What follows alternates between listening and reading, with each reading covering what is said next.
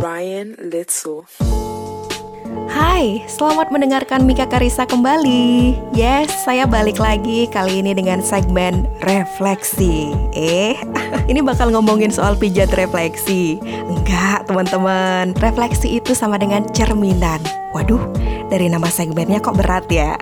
Enggak kok, malah bisa aja ini akan jadi segmen yang menarik untuk didengarkan. Di segmen ini saya mau mengajak teman-teman nih untuk berefleksi atau bercermin pada diri sendiri terkait hal-hal yang terjadi di hidup teman-teman. Dan sudah pasti bahasan di segmen ini adalah bahasan yang sangat amat umum alias sudah pasti dialami banyak orang. Hal yang pengen banget nih saya bahas sejak beberapa hari terakhir ini yakni saat sedang bosan saat sedang bosan. Di antara teman-teman ada nggak sih yang sama sekali nggak pernah bosan? Ada?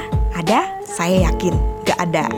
Kenapa bisa seyakin itu sih? Ya, karena pada dasarnya rasa bosan yang muncul di diri kita sebagai manusia itu adalah hal yang wajar banget dan manusiawi banget. Ini sama seperti rasa-rasa lainnya, seperti senang, sedih, marah, kecewa, haru, syukur, dan lain sebagainya. Semua itu bisa kita rasakan, tapi jelas semua rasa ini muncul karena ada pemantiknya, ada penyebabnya, bisa secara internal dari diri kita sendiri atau eksternal dari luar diri kita. Seringnya saya mendapati orang-orang melontarkan keluhan saat sedang bosan. Saya pun pernah loh mengeluhkan hal ini dan bertanya pada diri saya kenapa sih harus bosan? Kenapa saat-saat membosankan itu ada gitu ya? Emang buat apa sih? Padahal kan bosan cuma bikin mood jadi turun. Seberapa penting sih rasa bosan ini sehingga manusia itu mesti merasakannya?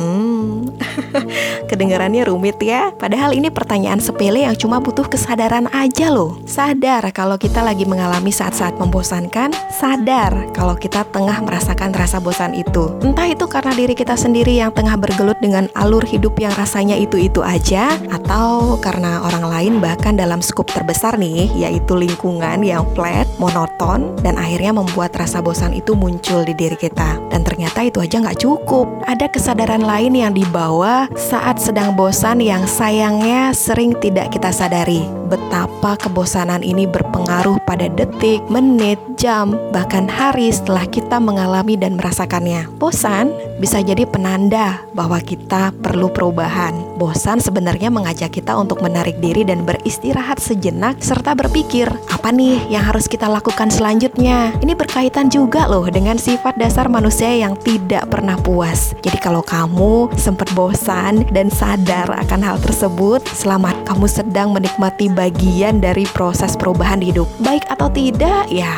tergantung bagaimana kamu menyikapi saat sedang bosan ini. Sampai sini gimana? Sudah merasa bahwa bosan menjadi suatu yang ternyata penting atau ada yang masih misu-misu nih nggak terima dengan si bosan ini?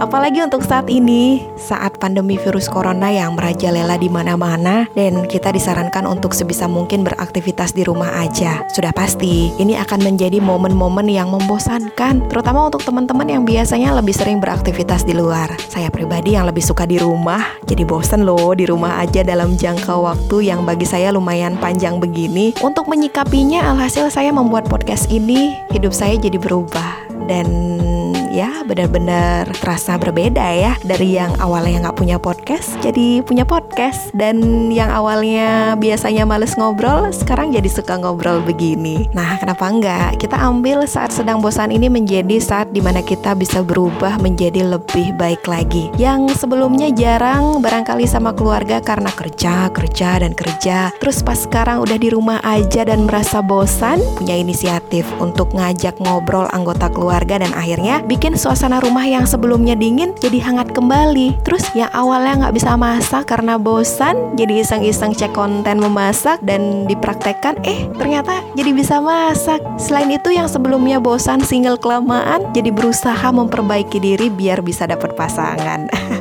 Masih banyak lagi hal lain yang sangat amat sepele yang kita alami bahkan mungkin sehari-hari yang berawal dari bosan tapi ternyata membawa perubahan yang besar pada diri dan hidup kita serta lingkungan kita. Keren ya. Ketemu ya poin penting saat sedang bosan ini. Semoga setelah ini kapan pun teman-teman mengalami dan merasa bosan, teman-teman nggak mengeluh ya, melainkan mau menggali dan memahami perubahan baik apa yang menanti di depan sana. Semoga bermanfaat. Kita jumpa lagi di podcast selanjutnya.